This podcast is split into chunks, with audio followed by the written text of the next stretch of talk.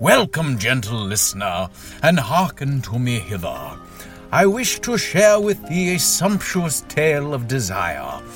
Reading alone certainly has its place, but some activities are rather more pleasant when shared. The annals of female erotica scarcely receive the accolades they ought. More's the pity. So it is that I seek to pay homage and tip my cap to the literary titans of our age. Let us escape together in wonderment, mystery, and lusty exultation, for these are bleak and uncertain times indeed. Perhaps within the dewy revelry of pulpy romance, we may hope to pluck away our cares and quench the communal thirst of our voracious appetites.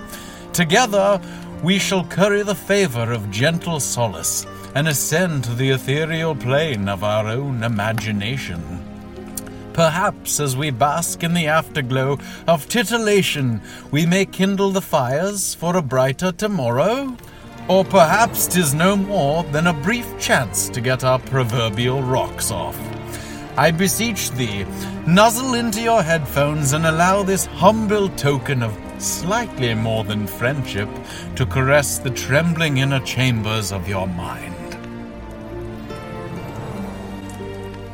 Today on Moist Lily, we boldly venture forth to explore the universally lauded and celestial body of work that is Honey Phillips' Cyborgs on Mars.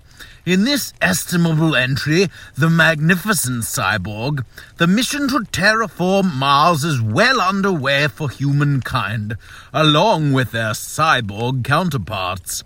However, like all good Western interplanetary bionic romances, Things are far from carefree for this plucky colony of cowboys and call girls on the fourth rock from the sun. Madame Cherry, the proprietor of the local Den of Inequity, had set aside any notion of a fairy tale ending until worlds collide and she meets a dapper and eerily familiar cyborg and territorial judge W246. Get ready for liftoff, because this hunky halfway human with a bucket load of bolts and balls was in fact her one time Earth husband, Wyatt, who was killed in action. Little did she know that he was brought back to instill a sense of law, order, and sexy justice on the Red Planet. Devastatingly, Wyatt's memories have been erased. While he doesn't recognize the gravity of their situation, there is something faintly familiar about this headstrong and buxom bordello business babe that sends his bolts positively ballistic. Will W246 be able to protect his civic charges from vile astronomical rebels that seek to desecrate peace and justice whilst flagrantly shirking overdue rovercraft parking fines?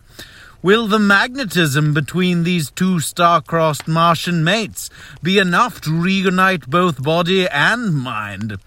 It's time to gaze up at the stars and ponder these very questions waiting in the sky.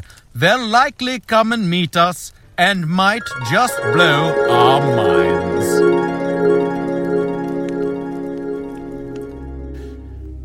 Cherry drifted, not fully awake, but a few things made their way into her consciousness. She was cradled against a warm, hard body, and she felt safe in a way that she hadn't for many years. A crisp masculine scent teased her nostrils, curiously familiar. She heard voices, a light feminine one, and a deeper tone that caused an unfamiliar spark of arousal. It had been so many years since she had felt true desire that she let herself drift in that pleasant moment until an acrid tang replaced the masculine scent, and she coughed.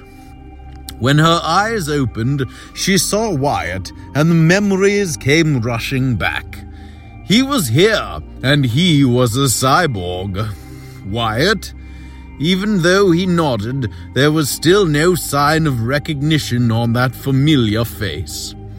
Disappointment and sorrow overwhelmed her, and to her shock, she started to cry. She would have sworn that all the tears had been drawn from her long ago. The day she stood at his memorial was the last time she had cried. Cherry, are you all right? Esme asked anxiously. I'm fine. She pushed herself into a sitting position and tried to gather her dignity, a task that would be much easier if she weren't sitting on Wyatt's lap. You can let go of me now. Well, now, that is a shame. He gave her that oh so familiar grin as he effortlessly lifted her free and placed her next to him on the couch. How could he look and sound so much like the man she knew, and yet act as if they were total strangers? Ignoring the pain building in her heart, she gathered her composure and gave the other occupants of the room her most practiced smile.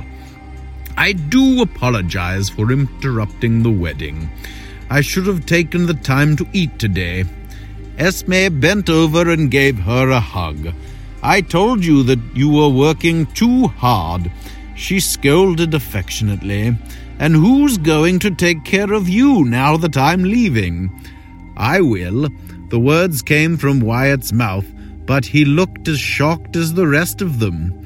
I mean, I wouldn't be a very good judge if I didn't take care of my citizens, he amended hastily. Hmm, Dr. Kilder said. This isn't like you, Cherry. I think I should do a quick checkup. Did Wyatt just growl? Ignoring him, she smiled at the doctor. Honestly, I'm fine. I promise I'll remember to eat breakfast from now on. Sharp eyes flicked from her face to Wyatt's, but the doctor only nodded. Very well, but if you have another one of these fainting spells, I'm going to insist on an examination. And I promise I'll go quietly, she assured him, then turned to Esme. You should get back to your reception. That's all right. We've done the important part. Esme smiled at Big Tom, her face radiant, and Cherry felt a pang of envy at her friend's happiness. She had felt like that once, for the man sitting obliviously next to her.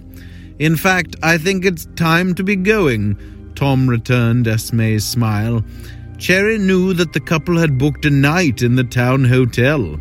When she had protested, None of the rooms in the somewhat utilitarian establishment were as luxurious as the pleasure palace. Esme shook her head. Too much history there. We'll start fresh together. Cherry had nodded, but it hadn't stopped her from sending silk sheets, candles, and fresh flowers to their room. She hoped Esme would understand that it was to help them celebrate, not to bring back memories of the past.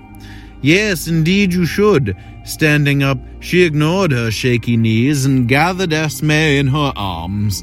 If you ever need anything, I'll always be here for you, she whispered. I know. When Esme drew back, her eyes were misty, but her smile was radiant when she turned to her new husband. Let's go, honey.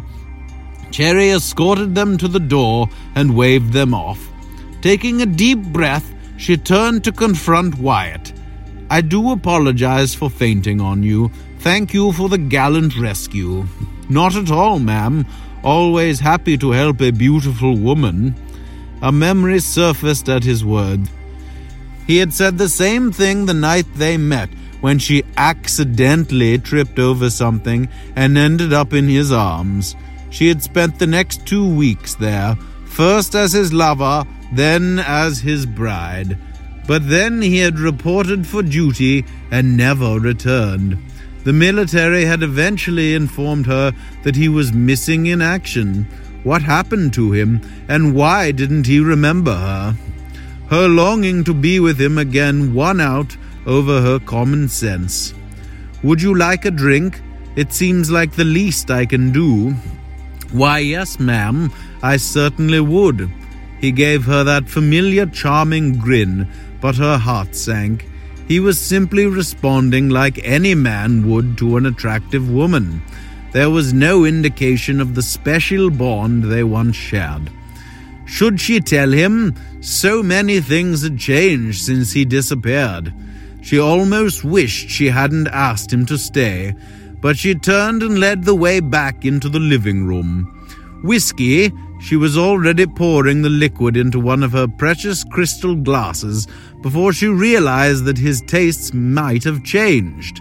That's my preference, he agreed. Pouring herself a hefty dose as well, she handed him his glass and curled up at the other end of the couch so she could watch his face. She wanted to shake him, to demand that he remember her, but pain and pride kept her quiet. How did you end up on Mars? she asked finally.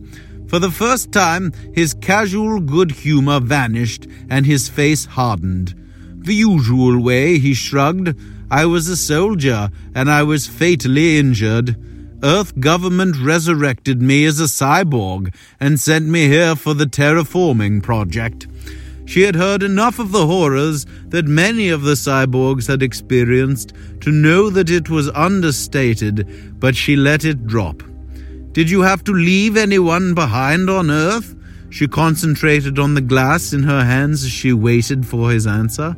No, ma'am. Her eyes flew to his, but the carefree mask was back. She only hoped that her own face did not reveal her heartache. But I am right glad to meet you, he added. His gaze was frankly admiring, but it could have been the gaze of a thousand other men. He was no longer her Wyatt. No, she decided, she wasn't going to tell him.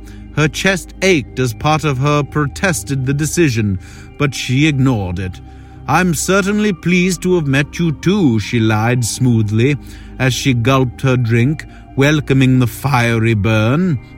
But I'm afraid I'm still feeling a little shaky, if you don't mind. No, of course not. He rose hastily to his feet and followed her to the door. But perhaps once you're feeling better, we could further our acquaintance. She knew it was a terrible idea. She knew that it would only lead to heartache. She opened her mouth to tell him no. Instead, yes, Wyatt, I'd like that. W246 found it surprisingly hard to leave the beautiful woman and her peaceful home, but he forced himself to bow over her hand. Giving in to a long forgotten instinct, he raised her hand to his mouth and brushed his lips across the silky skin. A faint exotic fragrance teased his senses, and he wanted to pull her closer, to explore every inch of that lush body. Instead, he raised his head and stepped back. He had work to do. He couldn't linger, even if she was the first woman to stir his interest in years. Returning to his new office, he pulled out a stack of paperwork to enter into the somewhat antiquated computer system. Mars used an odd combination of modern and ancient technology. Based on the stacks of paper, it seemed that old technology was predominant amongst the settlers. He had been a late selection for the cyborg program and arrived he had been a late selection for the cyborg program and arrived on Mars close to the end of the initial terraforming phase. Assigned to the polar ice cap, he had overseen the final construction of the massive power plants located there, and once they were completed, he had stayed on to assist in the transition to human workers. Up there, everything had been automated. Down here, no one had invested in a technology infrastructure except GenCon, the massive corporation investing in the settlement, and they seemed to have restricted it to their own use. As he began entering the data, he sighed. This was not what he expected when he had awoken as a cyborg. The human part of him had actually been excited about the idea of pioneering a new planet. With no family on Earth to miss him, he had surprisingly few regrets about the transformation, although he still didn't remember the incident that had injured him so badly. But the scientist had assured him that some short term memory loss was common with the transition. He rubbed his ribs, feeling the titanium bones beneath the metallic flesh, and tried once again to remember the fatal accident, but pain speared through his head as it always did when he tried. Something about the beautiful woman, Cherry, he reminded himself, made him want to remember the past. He knew it was foolish. Why would she be interested in his past? But she had said they could meet again. Did she really mean it? And for that matter, what did she mean by meet? After all, she was the owner of a brothel. Could she have meant something more intimate? To his astonishment, his cock responded to the thought. It had been so long since he had thought of anything sexual, and yet she had aroused him twice in one evening. He tried to force his mind back to his work, but every time he paused, he ended up thinking about her. As a result, he ended up working all night. When the pale Martian sun crept through the window, he gave his clean desk a rueful glance. If nothing else, she had been good for his productivity. Was it too soon to go visit? He reached for his hat, then came to an abrupt halt. No woman would appreciate a visit just after dawn. With a sigh, he sat back down and began reviewing old case records. He might as well start becoming familiar with the type of trouble he might expect in New Arcadia. By the time mid morning rolled around, Wyatt was pacing restlessly. He didn't understand why he felt so compelled to visit the woman. While it was true that he'd had his fair share of feminine companionships in his younger days, perhaps too much, he had lost interest as he grew older. Certainly no one had captured his interest long enough to make him regret leaving Earth, but this woman, Cherry, he had to remind himself again. For some reason, the name just didn't seem to fit. To hell with it. Surely it was late enough for a friendly visit. He was out the door and halfway down the street before he remembered to reduce his speed to an approximation of a normal human walk. He received a few glares from miners conducting their business in town, but he ignored them. The humans would accept him or not. It made little difference to him. As he rounded the corner of the brothel, he saw that the flowering plants were in place beside the door, and suddenly wished that he was bringing her flowers. He shook his head at his own romantic impulse. He doubted a woman of her experience would be impressed by flowers. Thump, thump. Wincing, he realized that his knock had sounded more like a demand than a request. What in the world? Cherry opened the door and his mouth went dry. Her hair was down around her shoulders, her face bare of makeup, and she was wrapped in a simple white silk robe. But he had never seen anyone so beautiful in his life. That odd feeling of familiarity washed over him again before he was distracted by the knowledge that she was obviously naked under the thin fabric.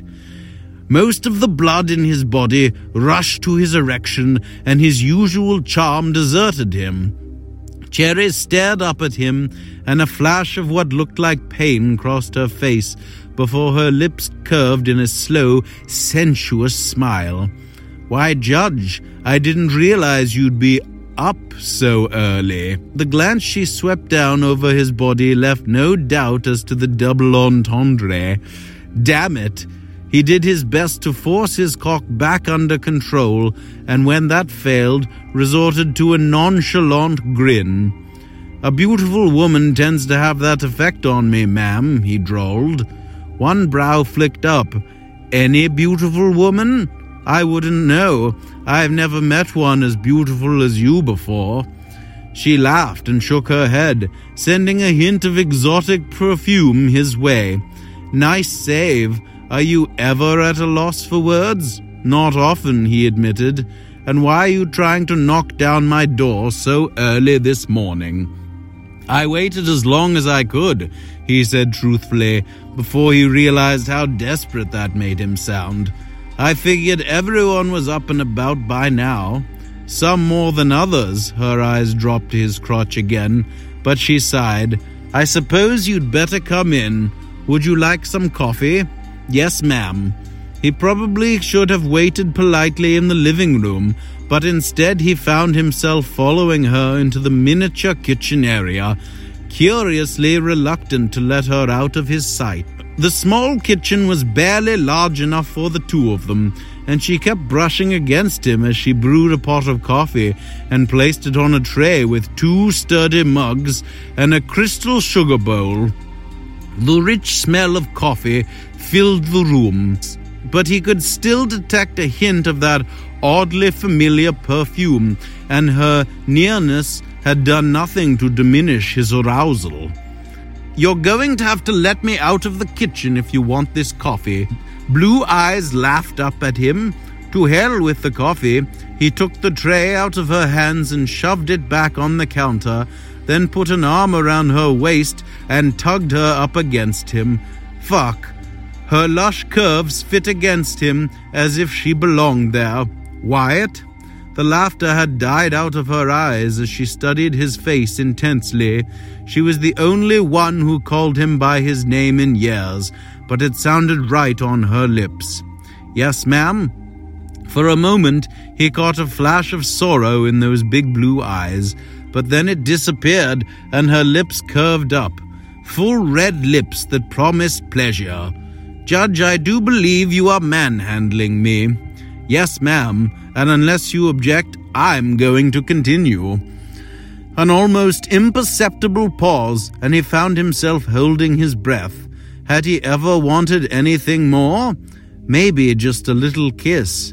He didn't give her the chance to continue. His head descended. A long time ago, he had been considered a ladies' man, and he knew how to please a woman, how to coax and tease. That knowledge deserted him now, replaced by raw hunger.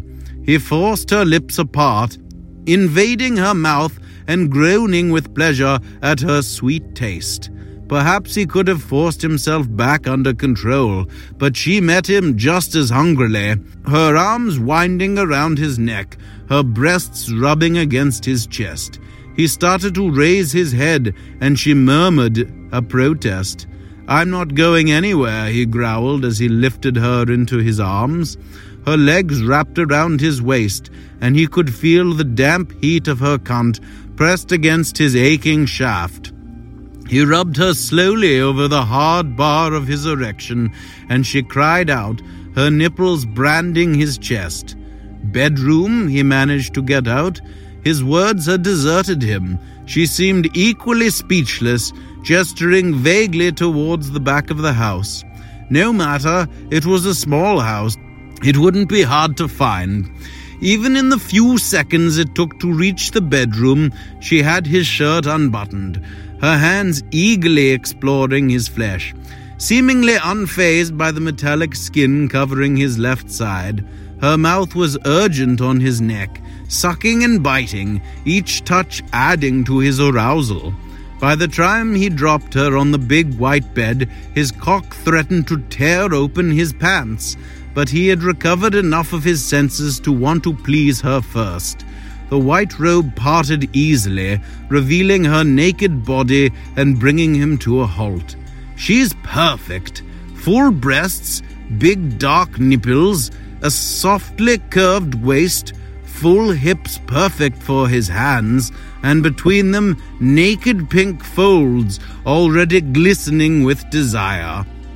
The heady scent of her arousal washed over him, and he lost control again, spreading her legs and burying his face in the sweetest, wettest cunt. Her taste exploded in his mouth, tantalizingly familiar, but he was too driven to stop. He wanted, needed her to climax, to come apart beneath his mouth and his hands. The small pearl of her clit was already swollen and hard when he drew it into his mouth, licking and sucking with desperate intensity. Her hands were in his hair, and he could hear her calling his name, his human name, and he was on the verge of his own climax as she exploded in a rush of liquid heat. Satisfaction filled him, as he gentled his mouth and slowly brought her down. When he raised his head, she was smiling, but her eyes were wet. Is something wrong? No, I just haven't. An urgent knock interrupted her.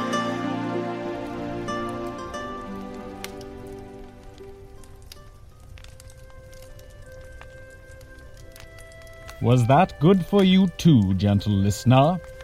Should your thirst for this particular tale be yet unslaked, look no further than the Amazon, or perhaps your local book merchant. I've taken the liberty of including links to the author's work in the story notations. If you have enjoyed your visit, please be sure to sing praises of the lily on high to your acquaintances, significant others, and fellow personages of estimable taste. Bellowing from either rafter or rooftop is cautiously encouraged. However, five star reviews and social media shares are preferable. Should you be so inclined, one may also happen upon news, updates, and a veritable plethora of other such erotic goings on at www.moistlily.com. I bid you warm and dewy salutations until our next chance encounter.